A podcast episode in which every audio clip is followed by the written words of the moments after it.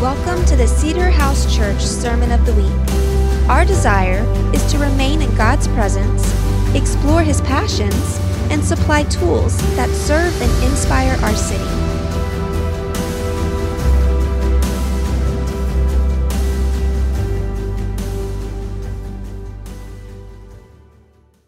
Here, Justin sits in that hot box and plays the drums. Good morning, you guys. Whew.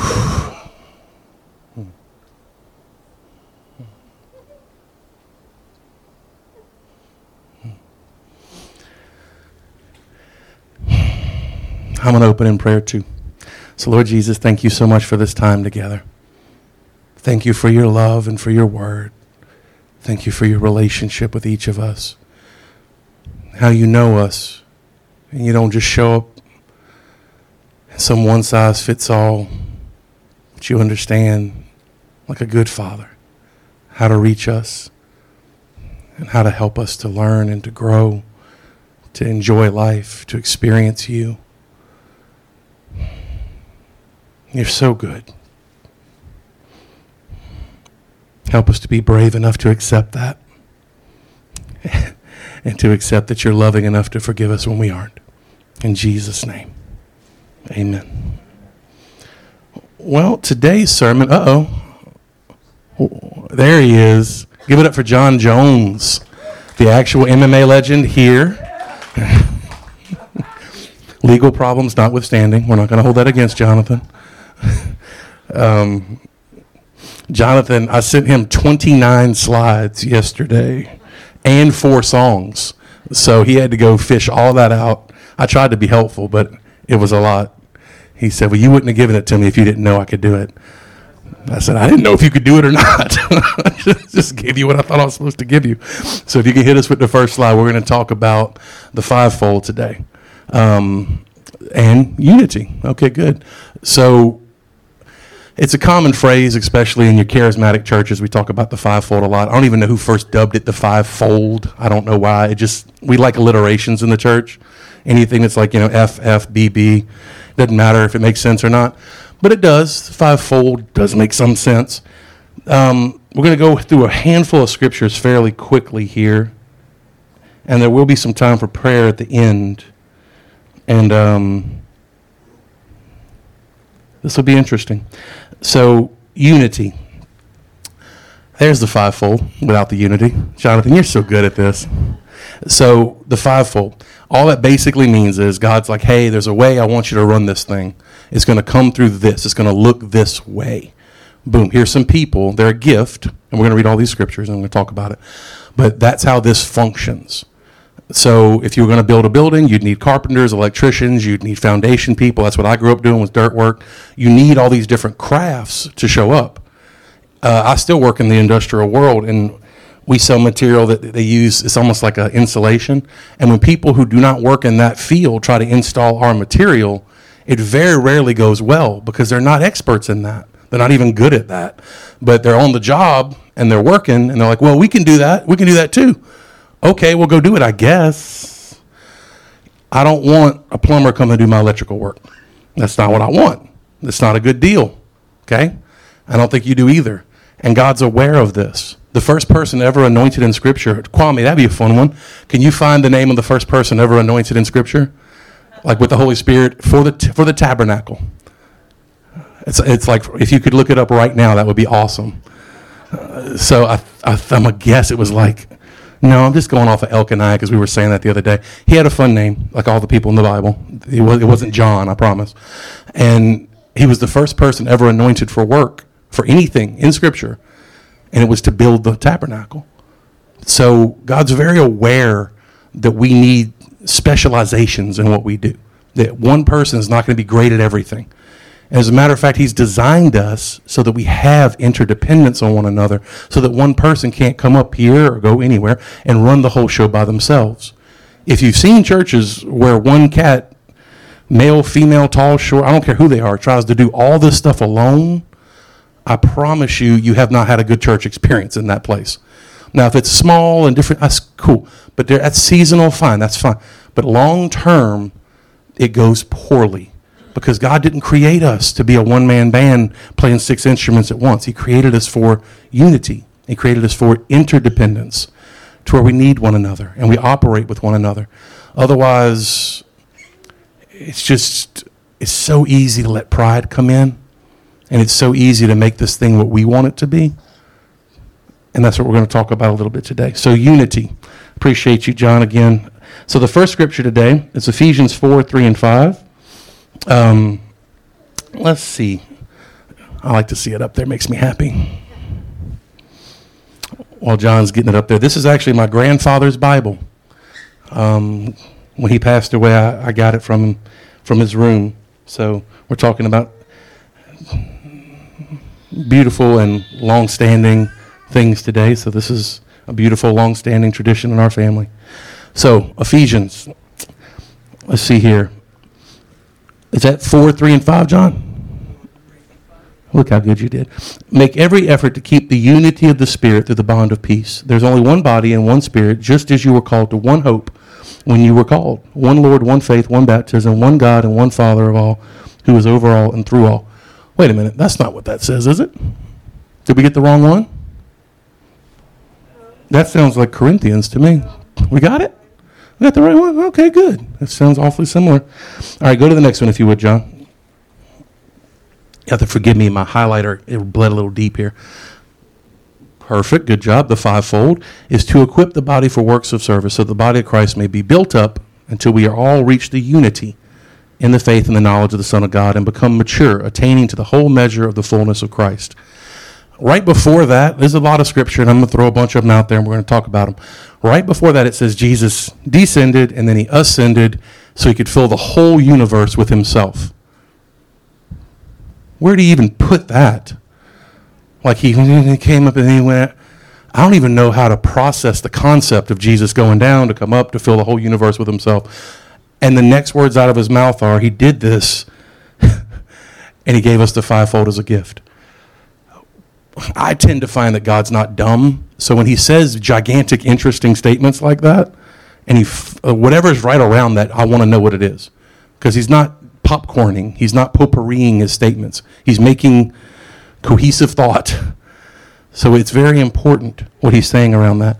You go to the next one, please, John. Can I look at this TV? Are we going to be good? Oh man, just for fun, Sam Denton and I, I called Sam one Saturday night and he's like, "Hey, what you doing?" I said, "I was calling to see what you're doing." He goes, "Ah, you want to help me put a TV up?"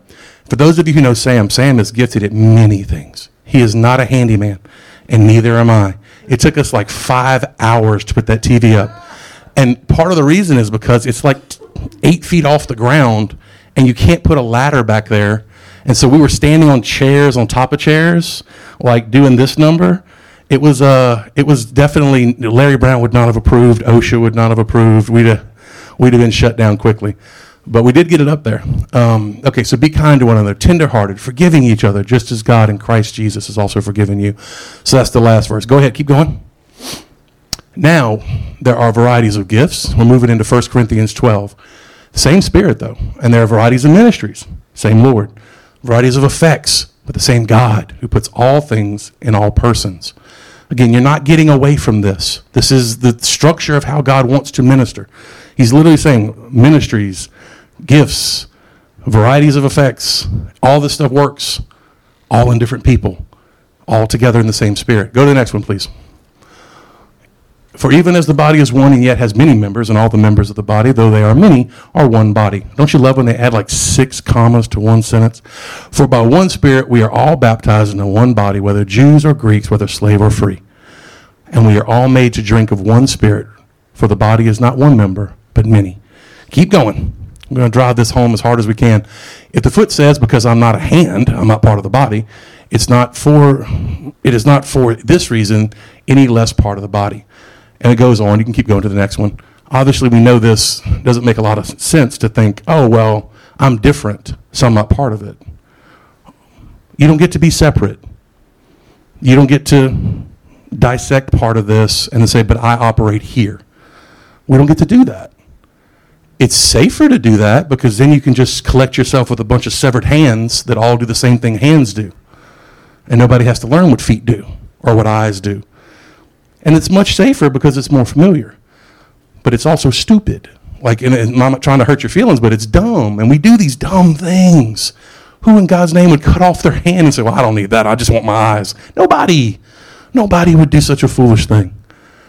But when it comes to needing other people or having to tolerate their quirks because of their gifts and their callings and how they're geared, oh, we're quick to say, well, that's not of God, or this is that, or this. We're quick to label and dismiss.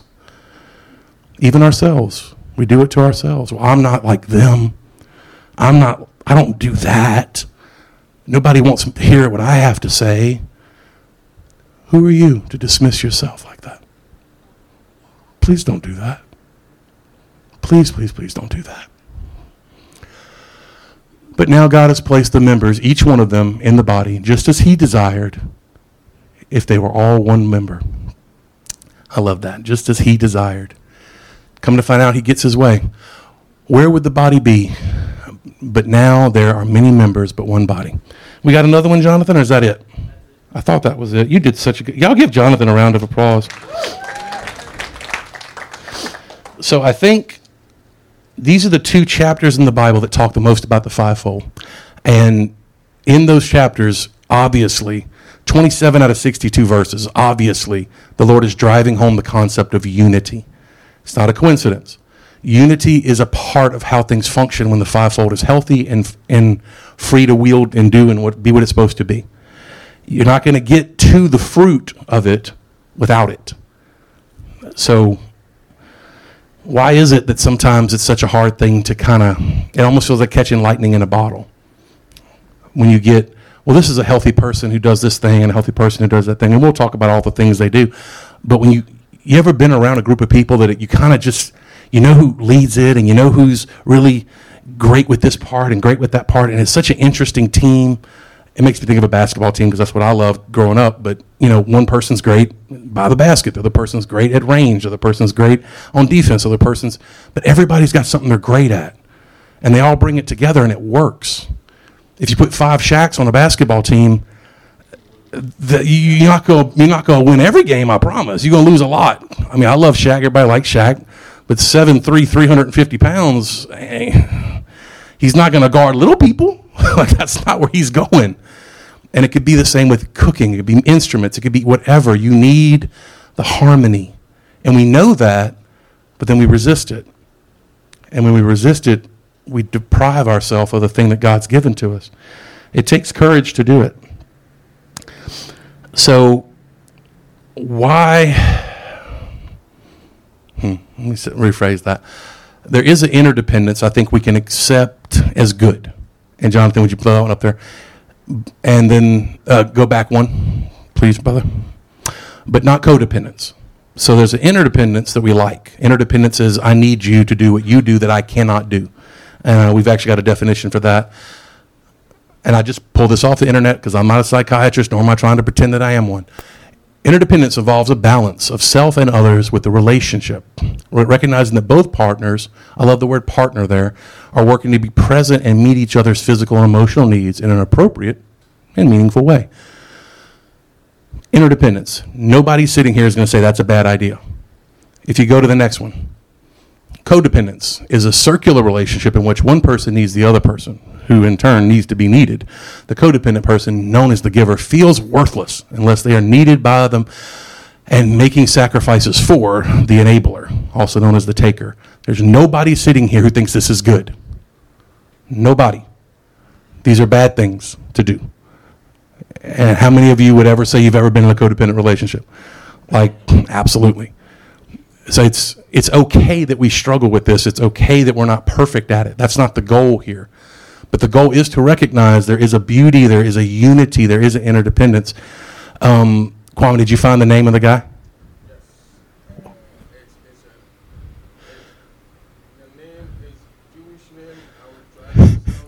I love it. It's almost like Kwame. Go ahead. Bezaleel. That's right. Okay. Yeah, yeah, yeah. I remember that. There you go. Yeah, because I remember because it's like a bevel, and that's what I used to do in the f- plants. Um, right. So that's how I remembered it. Then I forgot it. Good. All right. Somebody want to look up another scripture for me? I need a hand of somebody looking up a scripture for me. Anybody got the guts? Okay, Miss Trish. Need the verse that talks about how when the body is unified, the world will receive the gospel. All right. So we're gonna move on down. Yeah, that one will be more fun. So we don't like codependence. Obviously, it doesn't work great, and codependence and experiences in codependency push us away from leaning on one another. So I, don't. Do I need to talk about that? I mean, do you get it? The, it's not good. There's like a little trauma triangle we can talk about. And it's actually a whole day class you can take, and it's super duper helpful. You don't want to be the hero of the story because then there's like a victim you're always saving, and you don't want to be the victim because then you're always blaming someone who's the like the evil villain and you don't want to be the villain because nobody wants to be the villain. Most of the time, the villain of the trauma triangle doesn't even know they're the villain until they get a like, they get like a notification by mail, like certified mail saying you are like you know going to court. Like it's not a good day to be the villain. So nobody wants to be part of this, but our experiences with this push us so far away from trust.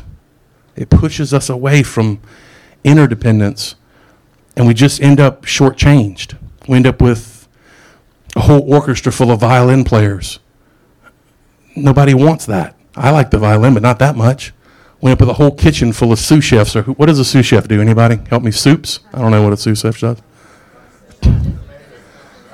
Yeah, they're chopping stuff all day. You have all the veggies are chopped. None of it's cooked. We don't need that. We need, I'm just, there we go. Going great. Thank you guys.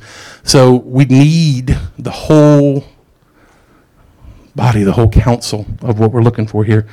All right. Let's go to the next verse, Mr. Jonathan. Believe it or not, there are more verses.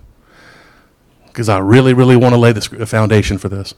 The eye cannot say to the hand, I have no need of you, and again to the feet, I have no need of you. On the contrary, it is much truer that the members of the body that seem to be weaker are necessary.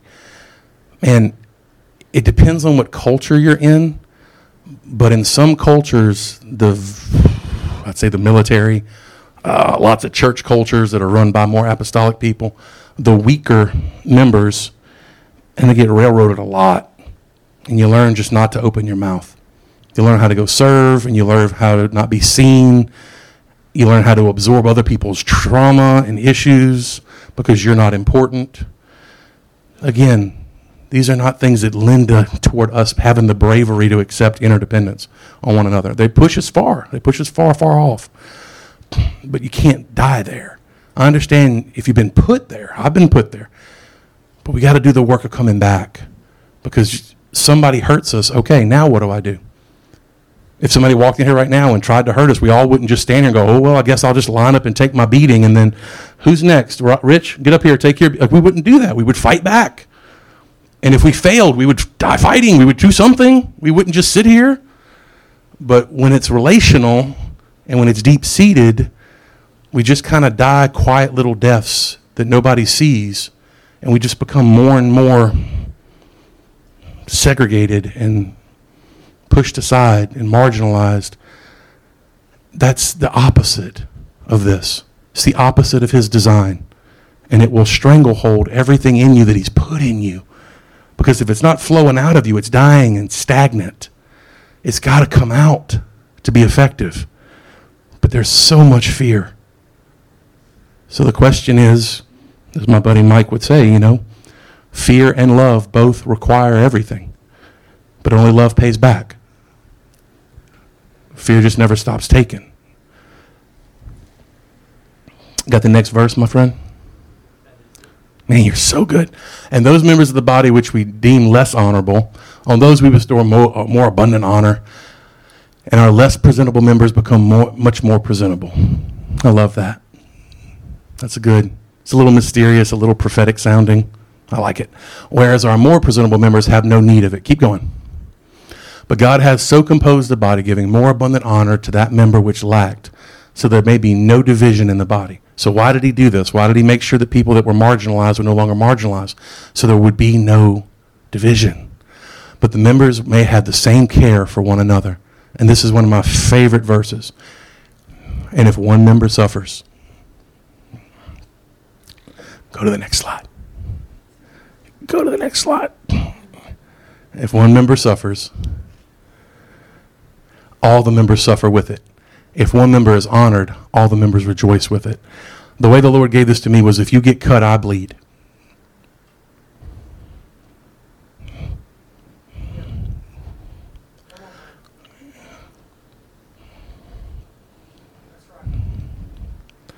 So if you're not okay, I'm not okay. That doesn't mean that I have to be codependent and give away my okayness just because you're upset. That's not what I'm saying. But if you're wounded, I'm wounded. That's tough. That's tough. Maybe the toughest place to do it is in marriage. That's hard because we're wounding each other. But if you had the mindset of if you're wounded, I'm wounded, how much does that cut down on the wounding? But it's hard. It's hard to think that way because we're taught, and it's really so much of the flesh is, well, I'm going to push away. I may even wound you if I have to to get away so that you can't hurt me.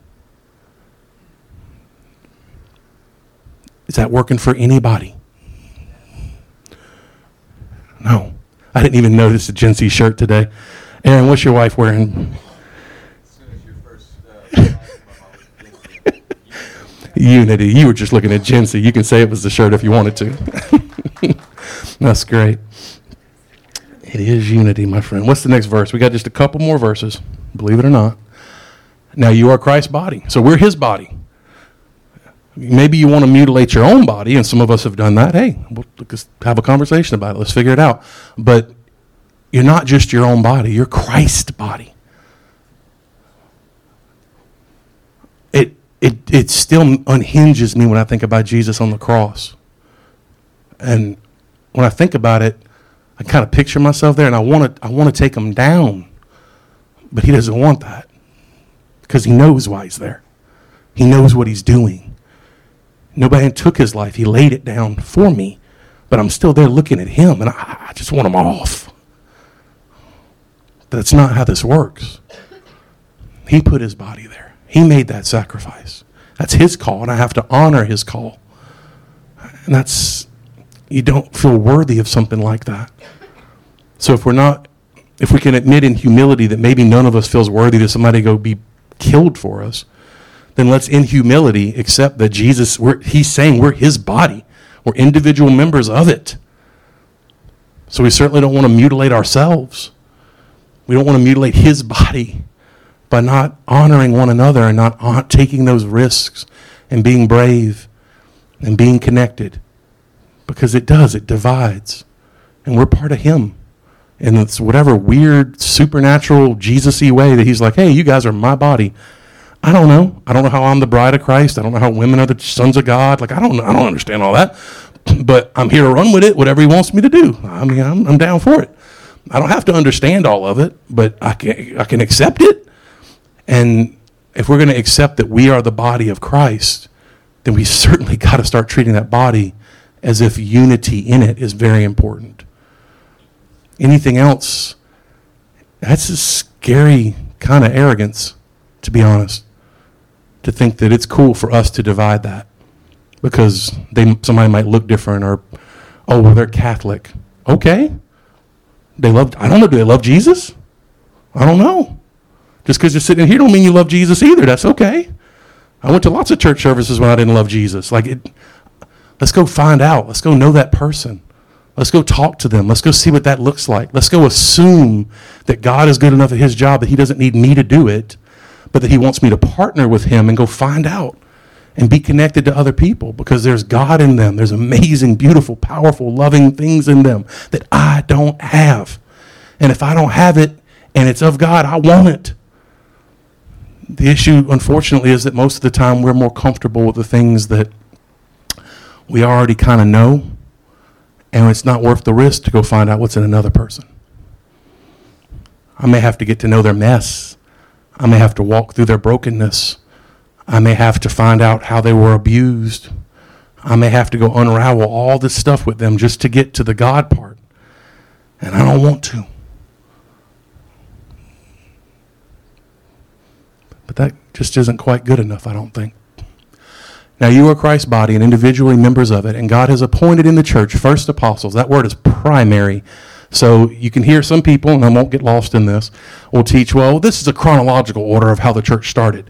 There is no, there's not very much biblical backing as in zero for that. The word there is primary, secondary, tertiary, and then the rest. And when it's listed in, in Ephesians 4, it's the same exact thing. Primary, secondary, tertiary, and the rest. I was a very bad Koine Greek student at LSU. I know what I'm talking about. I almost lost my scholarship because of Koine Greek. That's a dead language for a reason. But I do remember that verse. Okay, first apostles, second prophets, third teachers, then miracles, then gifts of healing. You see how it first, second, third, and then it dropped off. There's no more fourth, fifth, sixth. First, second, third, then miracles, gifts, healing, helps, administration, various kinds of tongues. It's interesting you don't see teachers and pastors there.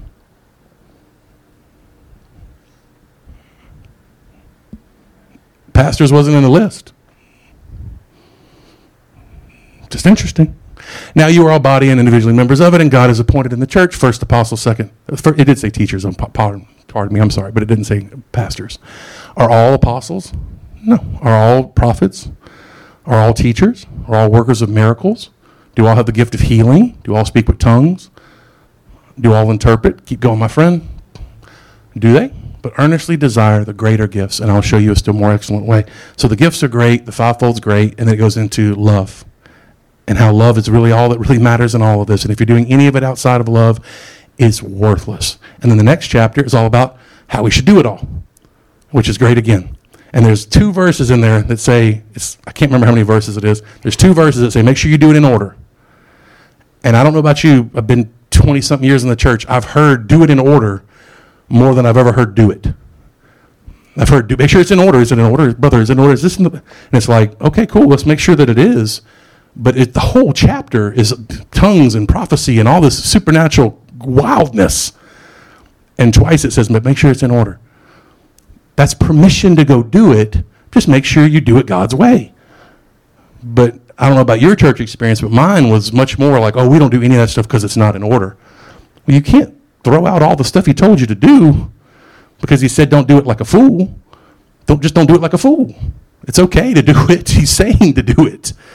But again, those things are scarier, they're weirder, they're intimidating, they're supernatural, they're not to be controlled and confined, they're not domesticable. It's like having a pet tiger. You don't really know what he's going to do. Go ask Siegfried and Roy. You don't really know for sure how he's how Tony's going to wake up today. Today might be the day Tony didn't had enough. One more hoop, and we're going to see what happens. We don't know. If it's tabby cat, you're not worried about that. If he gets riled up, you just, th- you know, calm down, cat. It's to be all right. But that's not the way the Holy Spirit works. But we, those things scare us. And, you know, C.S. Lewis in the Chronicles of Narnia said it really well. He said he's just, he's just, he's a good lion, but he's not tame. He will not be tamed by us because that would be stupid because we do not tame God. That sounds all, just a little off coming out of my mouth. But we do submit to Him and we enjoy Him and we love Him. We engage with Him. We play and have fun and all these great things, but we don't tame Him. That would be a very, very bad idea. But we tend to do some things that result in the same end outcome. Just for fun, anybody know how many denominations there are in the church. Yeah, it's a new one every day. That was well said. If I told you there were 45, would that be enough to make you a little bit sad and be like, 45 different ways we're doing this? 45 different divisions in this thing that God wanted it. And it was literally called the way before it was ever called Christianity. Like it was just the way. Now there's 45 the ways. If I was 4,500, there's 45,000.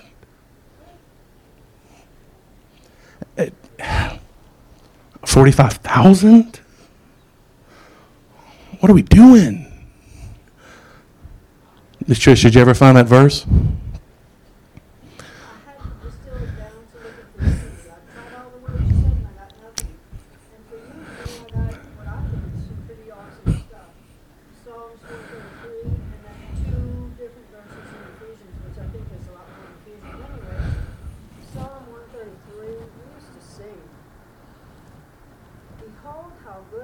pleasant it is for brothers to dwell together in unity. It is like the pleasant ointment that poured upon the head, that ran down upon the beard, even Aaron's beard, that ran down upon the hem of his garments, like the dew of Hermon, that came down upon the mountains of Zion. For there Jehovah commanded the blessing, life forevermore. And the two in Ephesians are Ephesians 4, verse 3. Endeavoring to keep the unity of the Spirit in bond of peace. 4 3. And then 4 13. Till we all come in the unity of the faith and the knowledge of the. Sorry, I didn't have to open the chapter. That's actually one of the verses we read, so you're good. I appreciate that. I just wanted to say one other thing, because I've learned this recently and I know it to the depths of my soul. I am not my body. I am a spirit which is eternal. My body is the house my spirit which is eternal lives in. The body, the only body I'm, I'm dwelling in that's real and forever is the body of Christ. Amen. For certain. For certain. Definitely. Okay. I like to do little treasure hunts like that whenever speaking because you never know what's going to happen. It could be way better than you hoped. It could be way worse. But nobody gets bored when it's worse. Nobody's like, oh, that didn't work out. Let's see what he does. You know, no- nobody's like, oh, I don't, you know, yeah, little more engaging. Plus, you never know when you might be asked to look up a scripture. All right, so Put the next next slide, please, Jonathan. This is a big deal. Um, oh, keep going. Go one more. Keep going. Keep going. Keep going. Past the scriptures. Oh, go back. How did we get to all that? Hmm. God is not seeking a display of my Christ likeness, but a manifestation of his Christ. That's Watchman Nee. If you don't know who Watchman Nee is or the price he paid to say those words, it's worth a read. It's worth a Google search for sure.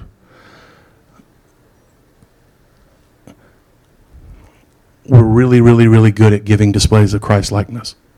He's really, really, really good at giving manifestations of who he is. When the two meet, to me, that's church. To me, that's what a Christian life looks like because you don't know what's going to happen. You don't know what scriptures you're going to get. You don't know exactly how it's going to play out. Uh, went to have uh, lunch one time after church with my wife, Barbara. Everybody see Barbara say, woo! She loves me when I do that. So she's to love this even more. So we're having dinner at this place. I got food poisoning, by the way, I think twice from this place. And somebody, I dented up their Mercedes, like brand new Mercedes in the parking lot. So I don't know why we ever go to this restaurant. This is the worst restaurant. Um, the food is pretty good, but we're in Mobile, so um, go to this restaurant. And the the server's great. She's nice. You, you can tell she's a little bit like going through something on a Sunday afternoon. If you've ever worked in a restaurant, who's worked in a restaurant? Sunday afternoon crowd, your favorite crowd? Keep your hand up. Didn't think so. But let's work on that, please, for the love of God, because they're expecting us to come in there and be terrible. Maybe that's not a great look or just a good way to treat people. So anyway, we're in this restaurant. This lady's not doing great. She sees a big group of churchy-looking people come in, and that's what we look like. And um, matter of fact, our friend Chris had just got finished preaching, so we were super churchy looking. And we all sat down, and she's taking our order, and Barbara just says, "Hey," and starts just getting into her business. I'm talking about in her business, in her business, and you can feel it. You're like, "Ooh, what's about to happen right here?" And before it was done, Barbara had this woman bless our food. She prayed over our meal as a, on the clock as an employee and started talking about how God had been speaking to her and how she really wanted to move from where she was to go help with her family and all this kind of stuff. And all kinds of great ministry happened right in that moment. Those moments are when he manifests and you can't you can't tame that. How many mission trips you been on there, Lydia Lane? 33. It's a week. 33 international mission trips. I mean, if you're going to be a slacker, I guess that's one way to do it. Uh, You found any way to tame them out there in the wild? No. No. But it's something we're really good at sometimes. We cannot become satisfied with the level of success we can achieve on our own. I'll say it again. We cannot become satisfied with the level of success we can achieve on our own. It's not good enough. And the watching world of people, and I'm not a deep evangelistic kind of guy. Like I'm not like, hey, let's get everybody saved. And I want, I want everybody to get saved, but it's not what drives me. But I, when I think about the world looking at 45,000 different denominations, and then we treat people like garbage and we go out to eat at, you know, whatever, Denny, I wouldn't want any part of this. I wouldn't. But there's a God in this thing nobody's ever experienced him and thought, I don't want that. Ever. It's impossible. But we experience people and go, no, no, I'm good. There's a disconnect between a God that everybody wants and a people that sometimes is not so desirable. So we cannot become satisfied with our success. And I had this to be up there. Let's see if we got it. We have to realize God's design produces God's results. We got that one? Look at you, you big stud.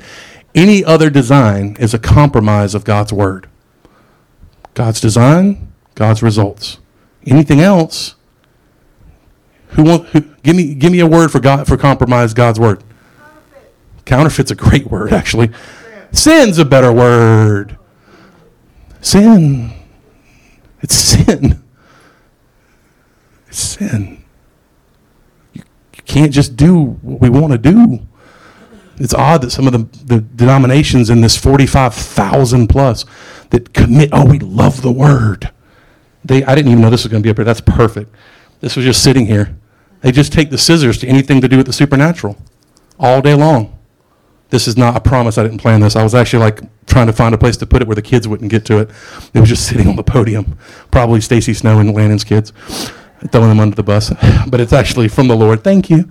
But they just take the, oh, it's supernatural. We don't want that. Oh, well, God's done with that because of no scripture ever. I don't, I can't go there with you. Like, there's nothing to say he's done with it. As a matter of fact, our lives are full of it. Well, we, we approve of these. I don't care what you approve of. I care what he said. I care what I've seen. I care what others can show me. I, I don't just care about what you're saying from some ivy you know, ivory tower, academia. Eh. We can't just say we love the word.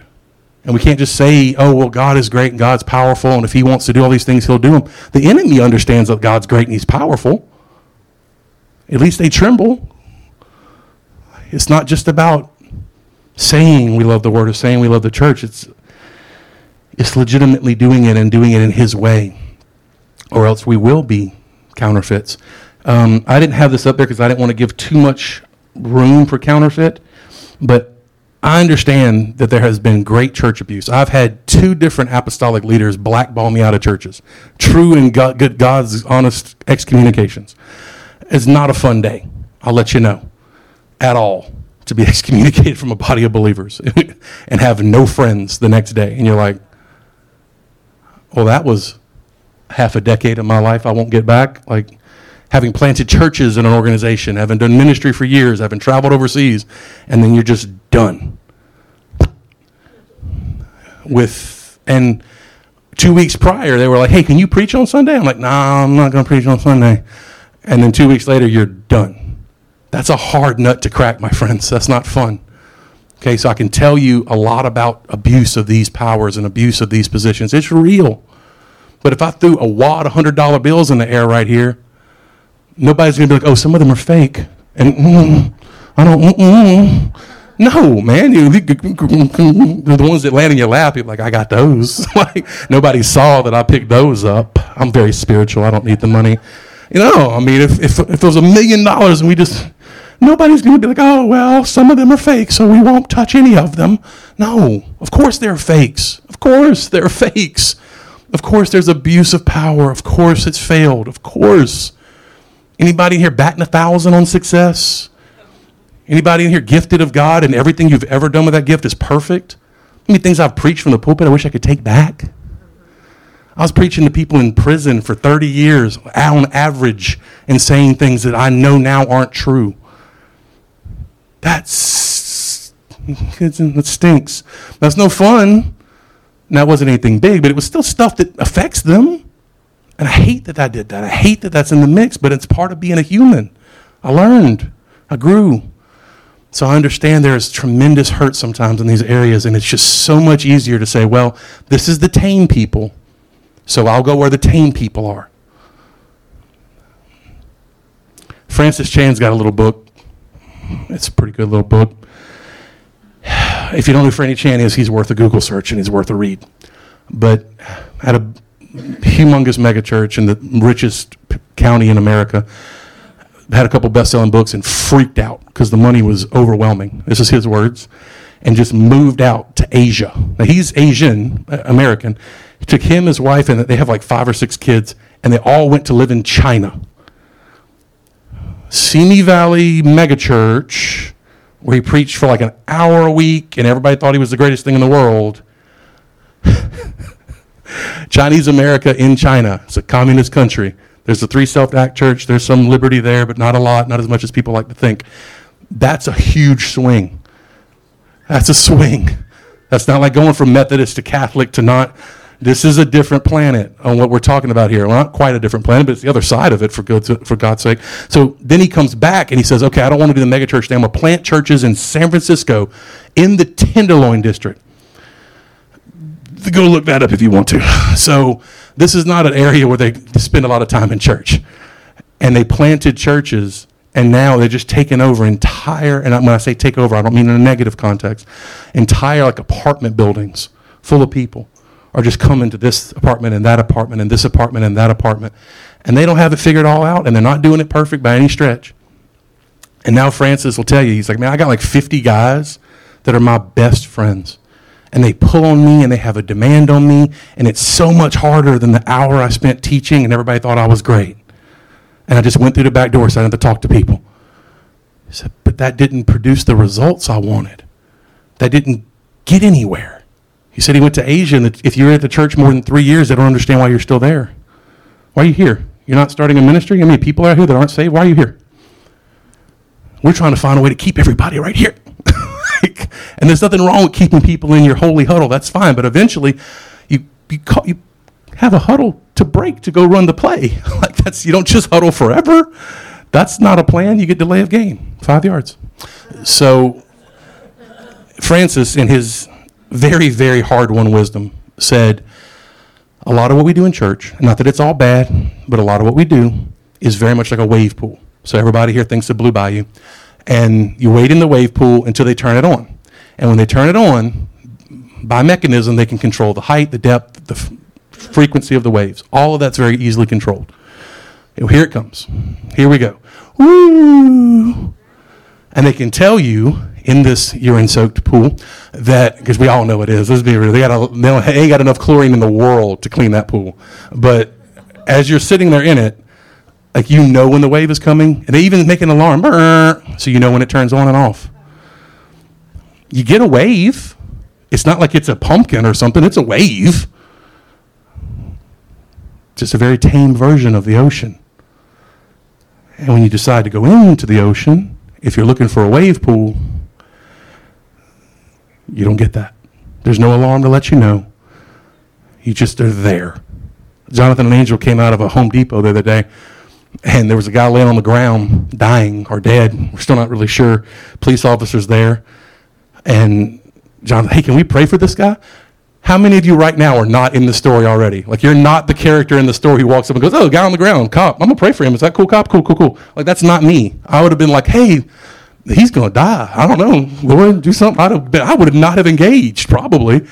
Anybody else would not have engaged with random guy laying on the ground, probably dying. John, yeah, John Angel like, and this is where I come in. and they do. Pray for the guy. He starts, he starts reviving. He gets up. Come to find out his daughter had just died. Yeah, man. This whole trauma that most of us in here, I know some of us can, but most of us in here, it's a, it's a worst case, horrible nightmare to think your child, his child just died. Right. yeah. Yeah. Unbelievable. That kind of stuff doesn't happen in a wave pool. You only get that in the ocean. Not that everybody has to talk to the, st- the server and everybody has to talk to the dead guy at Home Depot. Like, I'm not saying that, but God's got a thing for you to go do, I promise. And there's a person on the other end of it. Ron Carpenter Jr. is one of my favorite old school Pentecostal cats. And he loves to say, the answer to your prayer has a first name.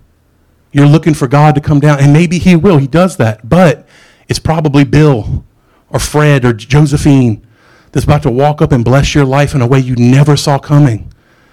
That's so much of the unlocking and the going from season to season. And Mona was talking about going from seasons. So much of it is taking the risk on the person to your left and right. And you didn't know that your next season was locked up in shame. But you'd be blessed if it were. But that's scary.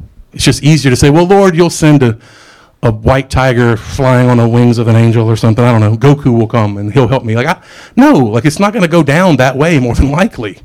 He will absolutely show up in beautiful, powerful, amazing ways. It's a big part of what I believe and a big part of what this church believes. But he's also going to show up relationally and communally. He shows us that. It's all over Scripture. It's all over the Scriptures. We just read like literally 15 Scriptures. If you, if you don't believe what I'm saying, go back and read all those Scriptures. There's a bunch of them. I did it for a reason because this is hard. But if you got 15 Scriptures looking at you, you, you kind of have to realize, okay, it's me. Anybody seen the little clip of the lady? It's like, I went to counseling and I found out it's me.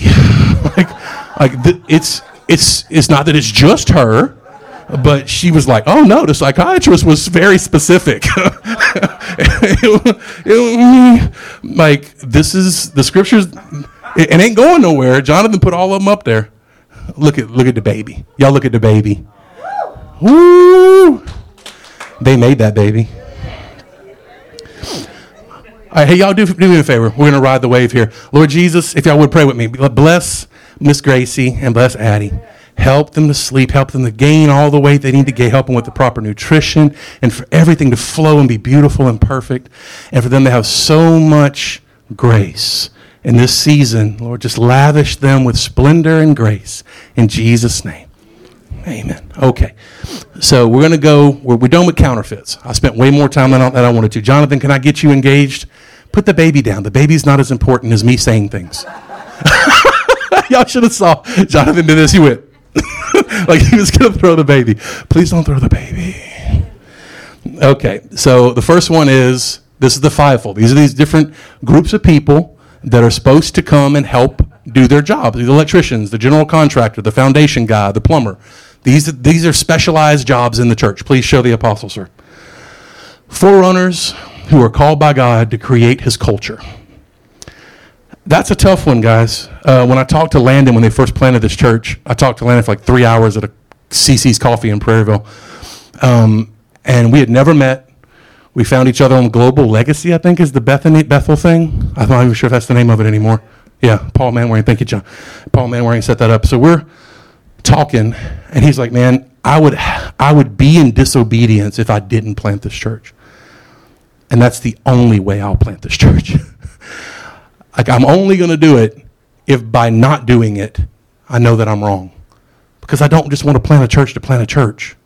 I want to do it if God wants me to do it, and I know that so deeply that anything less than doing this is sin. Apostles talk that way. We need to hear those words. We need that way very, very, very badly.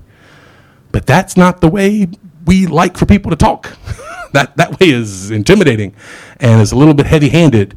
And sometimes people that roll in that are a little heavy handed themselves because they're working their junk out.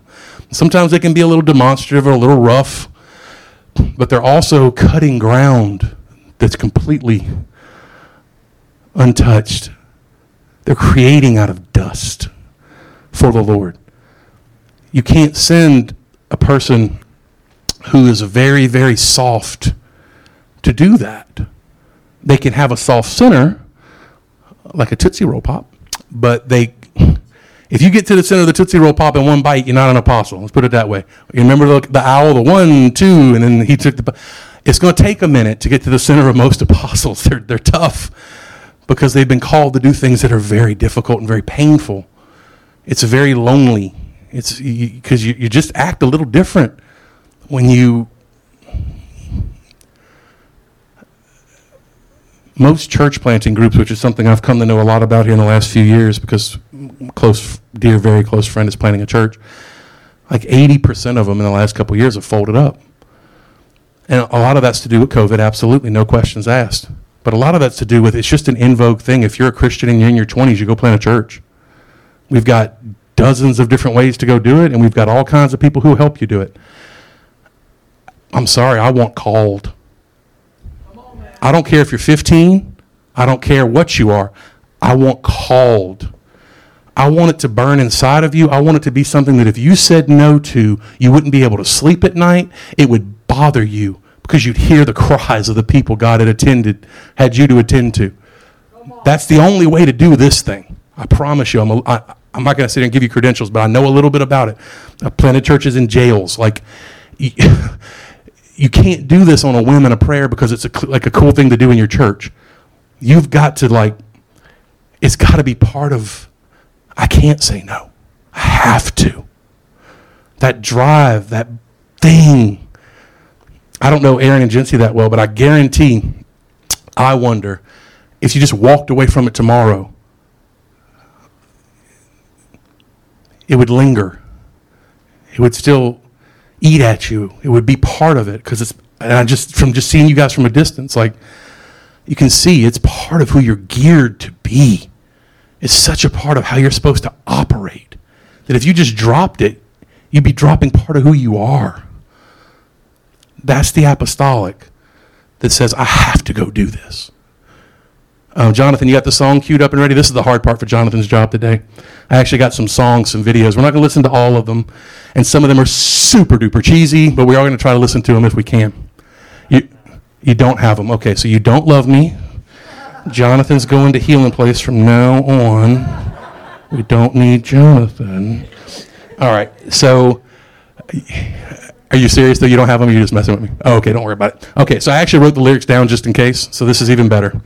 All right. So this is a song actually by a lady, 60s and 70s church. Y'all, y'all owe us. Uh, this lady's name was Honeytree. Thank you so much for making it where it'd be really easy to understand why she would call herself Honeytree. I'm sure that's what her mom named her was Honeytree. That's, but that's but she was great, and she wrote all these great songs. And she wrote this song called Pioneer. My friend Billy Griggs sent it to me, and it has been a lifeline for me for many years. Uh, and I just have a few verses here. He says, "You travel on, you travel alone." And when you arrive, nobody knows. But the Father in heaven, He is glad you can go. For those who come after you will need the road. That's the apostolic. It's the bow of the boat that takes all the break. If you watch a boat go down the river, the front of it, the little V, takes all the break. The rest of it just floats. And that's great. It needs to float. It's not made for braking. It's made for, for buoyancy, but the bow is made to break whatever comes in front of it so the boat can go where it needs to go. If you don't have the apostolic, it's hard, hard, hard to have kingdom culture because you're really, really, really quickly going to go into what's tame in a wave pool because the apostolic can't stand it. It will fight its way out of a wave pool. It will do anything to get out of that and find the ocean forever. It's addicted to the ocean. It can't stand the, the artificial. And so when you don't have that, you very, very quickly get into the tamed things. And that's a death sentence, as we've discussed. All right, so we'll go on to the next one the prophetic. We're going to speed up a little bit here. Conduits of God's words, visions, dreams, and impressions.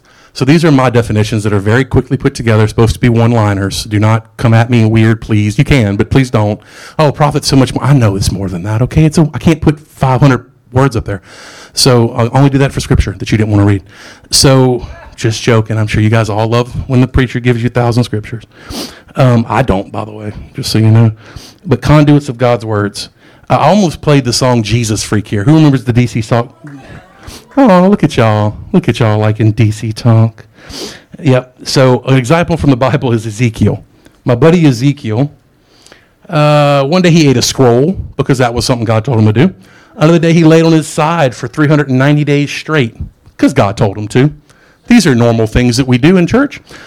He cooked his food over a fire of manure, prophesying over dry bones, and they come to life just so you don't know, just so you know, you probably don't get to prophesy over the dry bones that come to life unless you do all this other weird nonsense.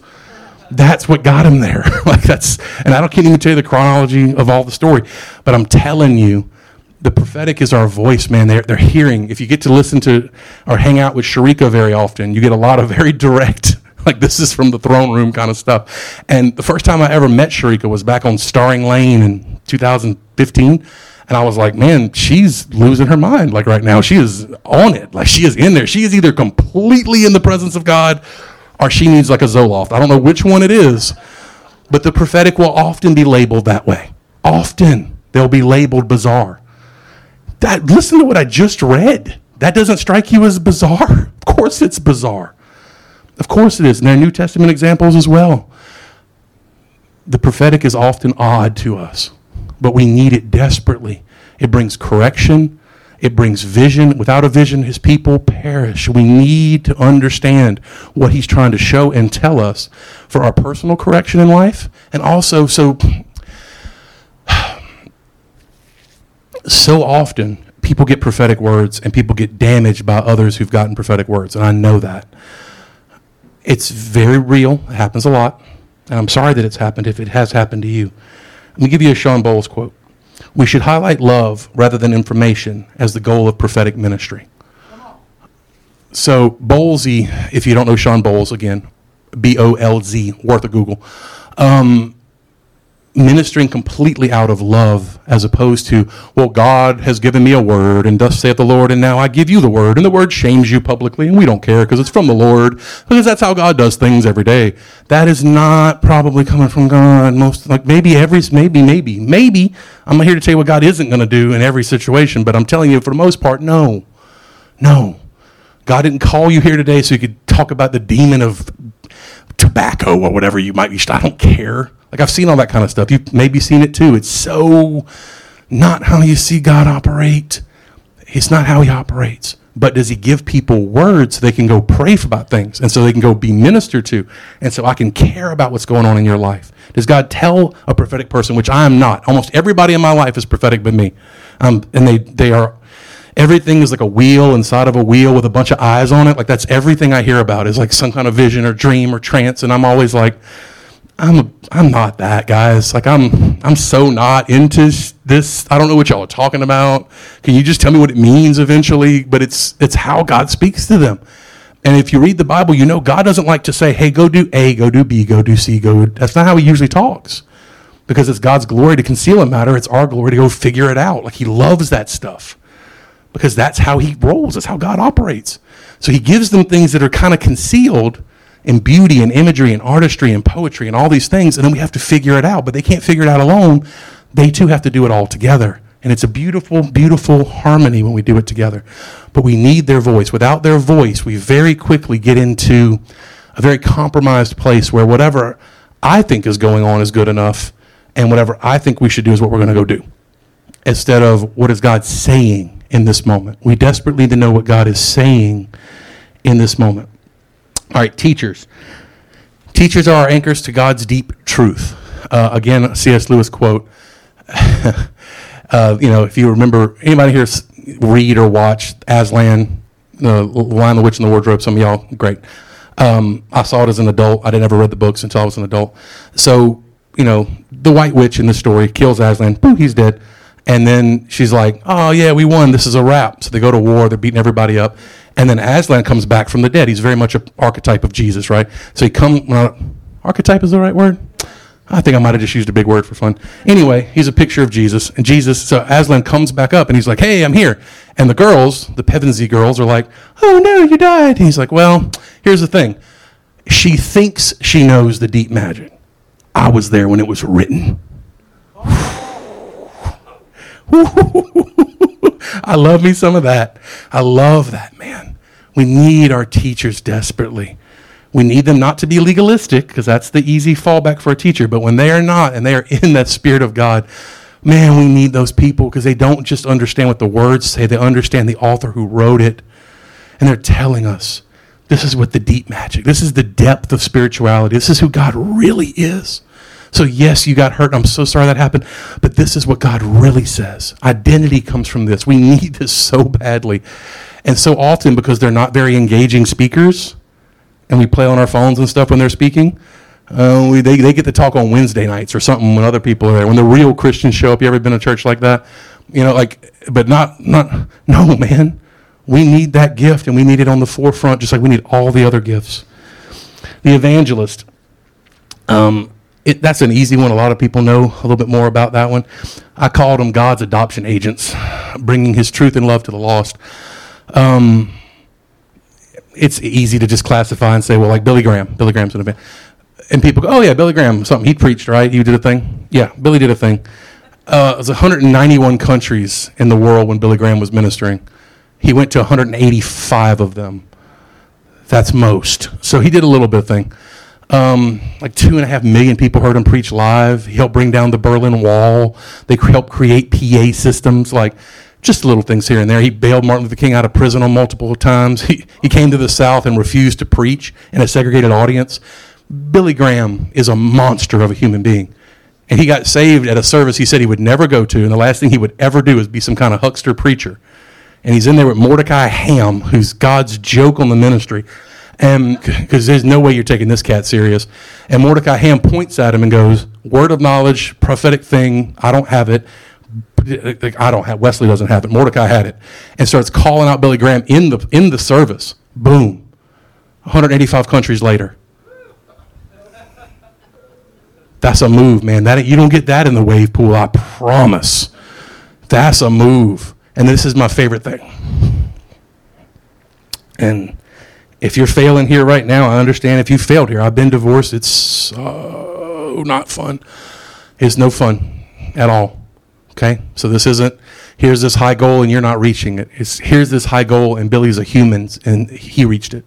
So we can too when his kids, Ann Graham and Franklin, talked about Billy around the time his mom, their mom Ruth died, so Ruth is Billy's wife, um, they said when Billy walked in a room,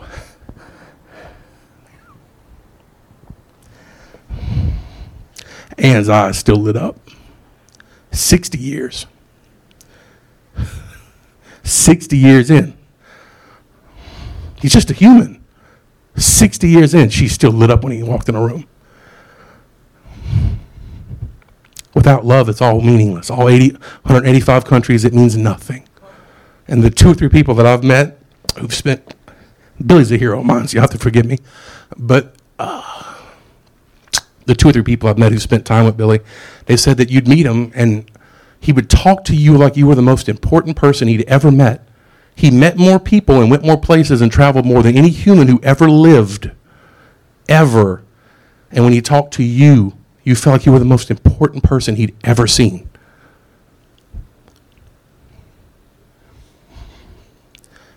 That's, you, there's no wave pool in Billy, I don't think. You, you got to be in the ocean to do that. And by the way, survive all those years without any form of scandal or anything right at all, which some of us, our own lives are scandalous, let alone being in the public eye. For, he was the spiritual advisor to every president since Harry S. Truman all the way until he was no longer possible um, with Barack Obama. And he was healthy, not healthily able to you know, do it anymore. He was sick. He had pancreatic cancer and a bunch of different things. Truman was in the for- Truman dropped the bombs on Hiroshima and Nagasaki until Obama.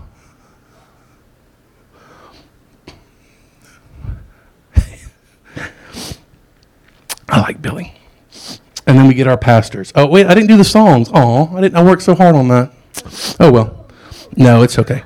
So, um, I'll just give the body. I'll give it. So if we are the body, you guys have heard the Casting Crown song. If we are the body came out like maybe 10, 15 years ago. If we are the body, why are his feet going? Why is his love not showing them there is a way? Jesus paid much too high a price for us to pick and choose who should come. We are the body of Christ. Jesus paid much too high a price for us to filter in the people that we're comfortable with. And that goes for evangelism, that goes for every aspect of life. Absolutely. And that was a song I had that kind of matched up with. Uh, Rich Mullins for Creed. Anytime I get a chance to mention Rich Mullins, I will for the rest of my life. Um, for the teacher, I had Rich. Uh, he wrote this song in hopes of ending denominationalism and having an ecumenical church where we're all together in unity. He said, And I believe what I believe. It's what makes me what I am. I did not make it. No, it is making me. It is the very truth of God, not the invention of any man. I did not make it. No, it is making me. It is the very truth of God and not the invention of any man. We need our teachers. and this was more fun. So prophetic, like I said, I almost did uh, Jesus Freak. Glory Come Down by Jason Upton. Jason Upton's my all-time favorite guy on worship. He came to one time in New Orleans. I got there early. he got out of this random like rental car. Like somebody dropped him off. I swear, y'all, and I love Jason Upton with all my. I'm such a huge fan of his, and he gave. He was there for like three hours. It was one of the best things I've ever been to in my life. Maybe 200 people in the room. It was amazing um, Voice of the Kingdom hosted it down in New Orleans. He got out of the car, and I thought he was somebody's like 40 year old son that lived in their basement. Like he had on like he he just looked like he had just kind of rolled out of bed and was like, "I'm here to volunteer." Like I did not think that was Jason Upton about to roll in there and like break heaven and earth open for hours. And then he stayed afterwards for forever just talking to everybody. Like it, he certainly would not have fit my filter what I thought he was going to look like. But this is a song, Glory Come Down. And this is what I had for the prophetic. The church is sick and need of God alone. And people, we must seek his face. And if we turn from our unrighteousness, he'll forgive our evil ways. So may the eyes of God be on us here. Lord, revive us by your grace. Holy Spirit, be forever near. Saturate us in this place. So, correction, presence, blessing. These are the things that the prophetic bring into our lives that we need so much. All right, guys, believe it or not, we are wrapping up. So, pastors, I got a big long song for pastors.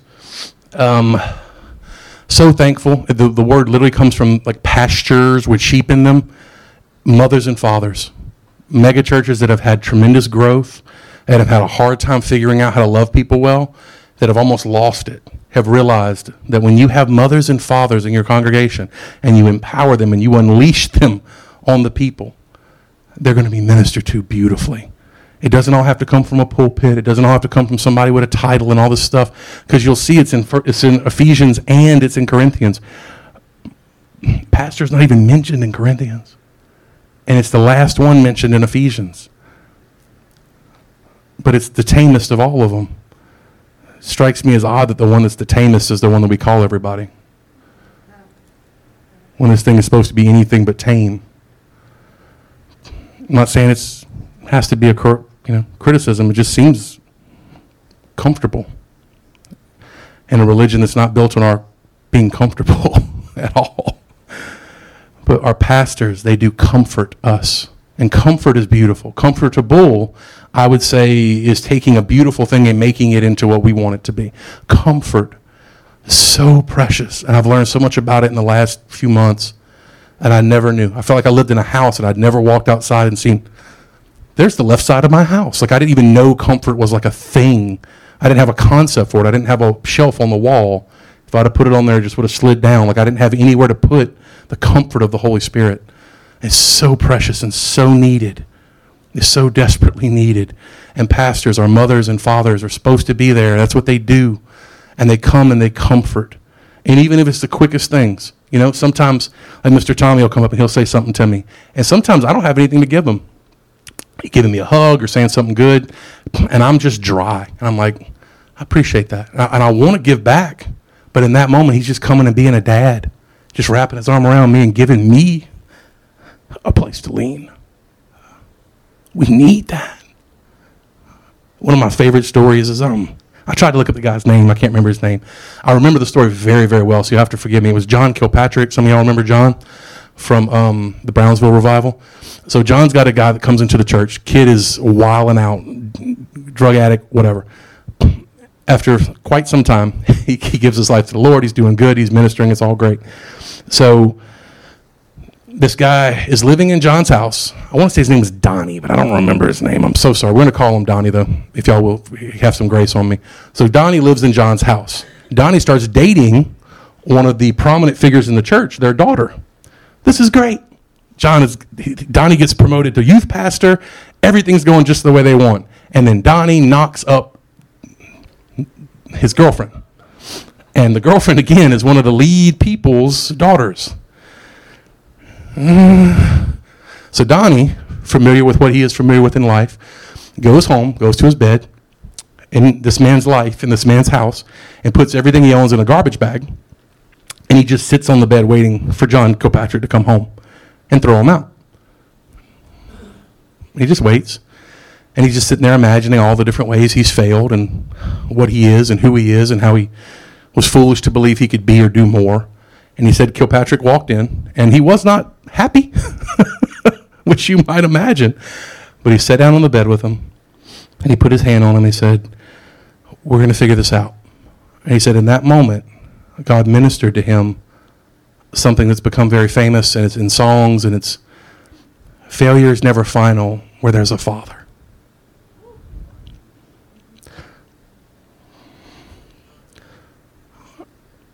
That's a that's a big that's a big big big hall pass to be a human. And the church hasn't been real good at that for a long time. We've done a real bad job of giving people freedom to be humans and to be real and to be flawed and to figure it out as they go, like all of us are doing. Because again, that scares us. We'd rather the tame thing where at least we all look like we're doing the same thing.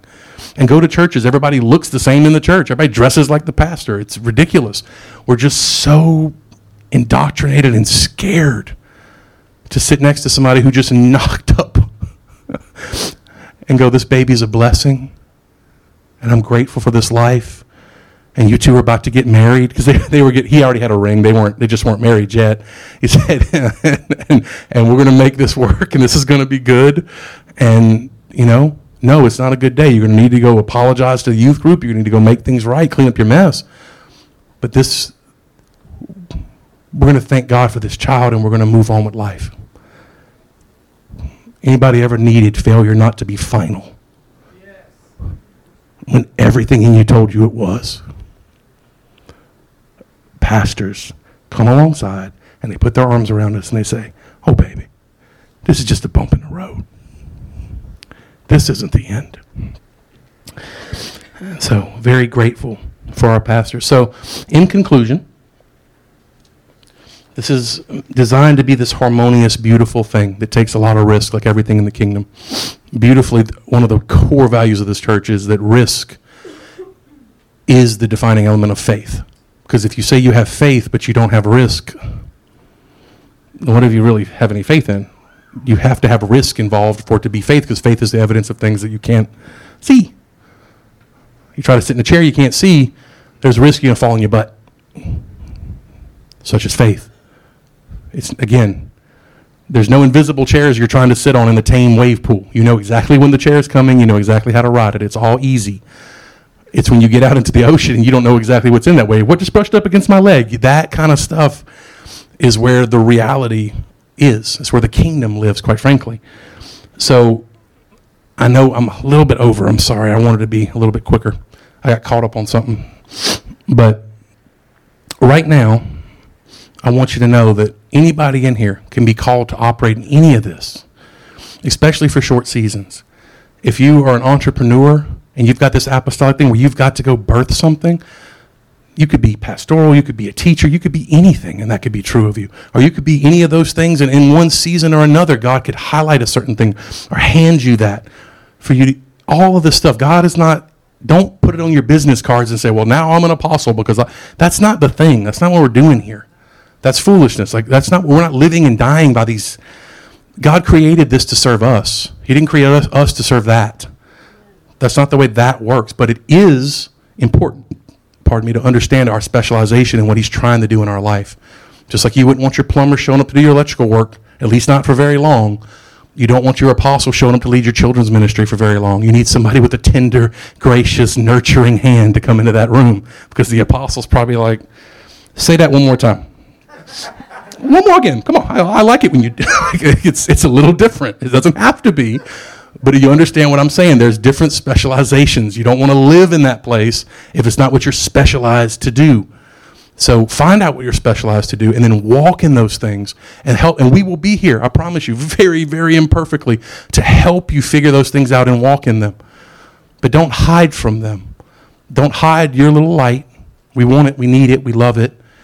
And don't find other people's lights and snuff them out or tell them that's not the thing. Instead, let's take that risk. Let's be bold enough to say, hey, I don't know what's going to happen.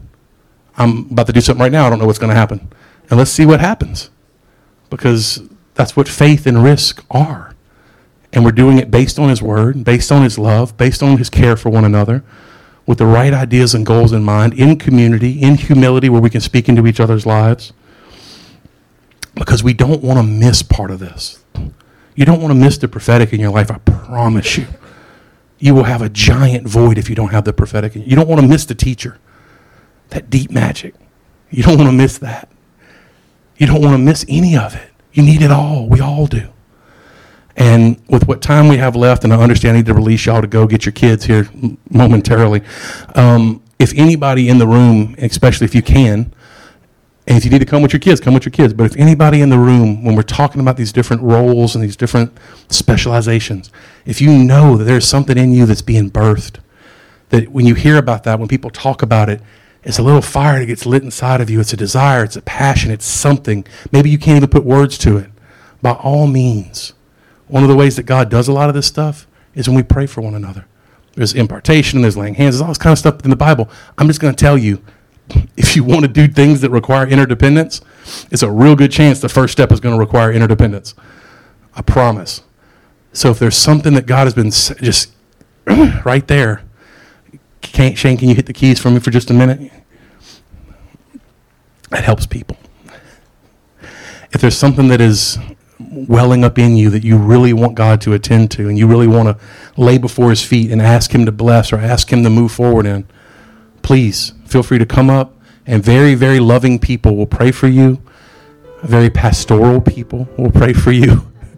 but people who have those particular anointings, they'll see you and they'll come pray for you too and all that beautiful stuff that God put in you that has been dying to get out, that maybe you've even felt a little tame yourself because it's not getting out, let it out. There's no lock, there's no door. You don't even need a key. There's just you and your choices and His love. So if you feel that in your life, by all means, please come to the front. So I'm going to pray. And guys, thank you so much for listening. That was a longer sermon than we normally have, a whole lot of scripture. I really do appreciate y'all. Lord Jesus, thank you so much for these wonderful people. Thank you that they chose to give you time and they trusted me to be part of it. thank you, Lord, for just how much you love us and how good you are to us. We're so far beyond not deserving it, and then somehow you say we are worthy and we're worthy of even more than we allow you to give us. You're wanting to lavish more, you're wanting to do more, but we get in the way. Help us to receive new callings, new anointings, new desires and dreams and visions. And above all, Lord, help us to receive you in each other and to love each other well, to love you well, so that all these things can be birthed organically and not just in some altar service, but over the course of our lives. They can be birthed and nurtured and cared for and propelled because that's what we really need. We love you and we thank you for what you've done in this body. We thank you for what you're doing. We praise you in Jesus' name.